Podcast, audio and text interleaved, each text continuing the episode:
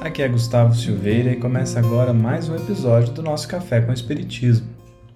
Hoje gostaríamos de passar no Evangelho de Marcos, capítulo 8, versículos de 1 a 10, em que está narrado a segunda multiplicação dos pães e está dito assim: Naqueles dias, havendo novamente uma turba numerosa que não tinha o que comer, convocando os discípulos, lhes diz: Estou compadecido com a turba, porque já permanece comigo há três dias e não tenho o que comer. Se eu os despedir em jejum para a casa deles, desfalecerão no caminho, pois alguns vieram de longe. E os seus discípulos lhes responderam: De onde poderá alguém saciá-los com pães aqui no deserto? Perguntava-lhes: Quantos pães tendes? Disseram: Sete ordenou à turba recostar-se sobre a terra e, tomando os sete pães, rendeu graças, partiu-os e dava aos seus discípulos para que oferecessem. E eles ofereceram à turba. Tinham também uns poucos peixinhos. Abençoando-os, disse para também oferecer esses. Comeram e saciaram-se. E levaram das sobras dos pedaços sete cestos redondos eram cerca de quatro mil, e despediu-os. Entrou imediatamente no barco e dirigiu-se para as partes de Dalmanuta. Essa passagem traz ensinamentos muito valiosos. Emmanuel, por exemplo, no livro Fonte Viva, capítulo 133, comenta sobre a necessidade de alguma migalha ofertarmos a Jesus para que ele alimente a multidão. O benfeitor chega a dizer assim: Infinita é a bondade de Deus, todavia, algo deve surgir de nosso eu em nosso favor. O que igualmente nos chama a refletir que não precisamos ofertar muito, até porque não temos muito.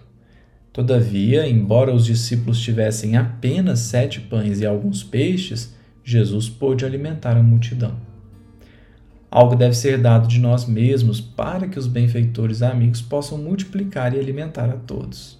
E assim, existem vários outros ensinamentos vindos dessa passagem, os quais merecem cada qual um episódio à parte.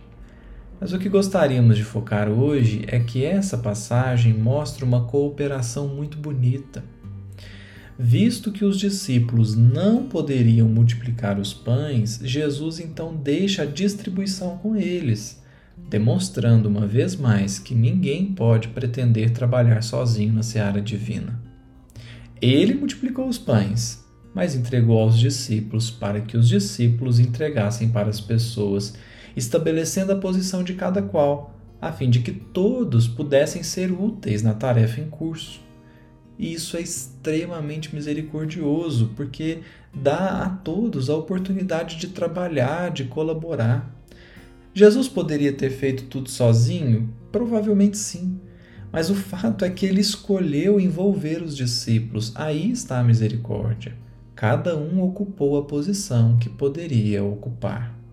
E justamente com essa perspectiva é onde encontramos outra preciosa lição Jesus é o grande multiplicador das bênçãos. Nós somos os distribuidores daquilo que recebemos dele. E grande será o nosso erro se quisermos ocupar o lugar que é do Cristo aqui na terra.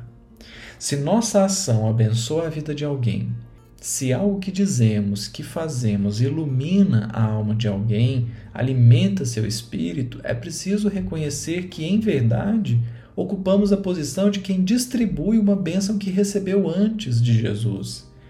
Isso não é nos diminuir, mas sim nos dar a verdadeira noção de que lugar ocupamos na criação, porque é exatamente isso que ele faz.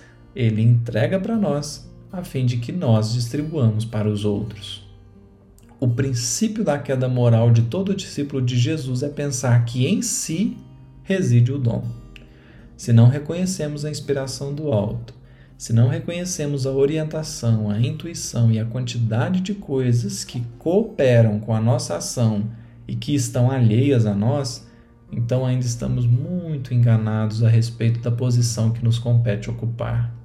Isso não nos inferioriza de modo algum, mas nos dá uma perspectiva muito justa e que, sendo percebida, nos facultará maiores chances de bem cumprir a tarefa, porque então evitaremos a tola vaidade de achar que sem Jesus, sem o amparo dos espíritos amigos, podemos verdadeiramente realizar algo de bom no mundo.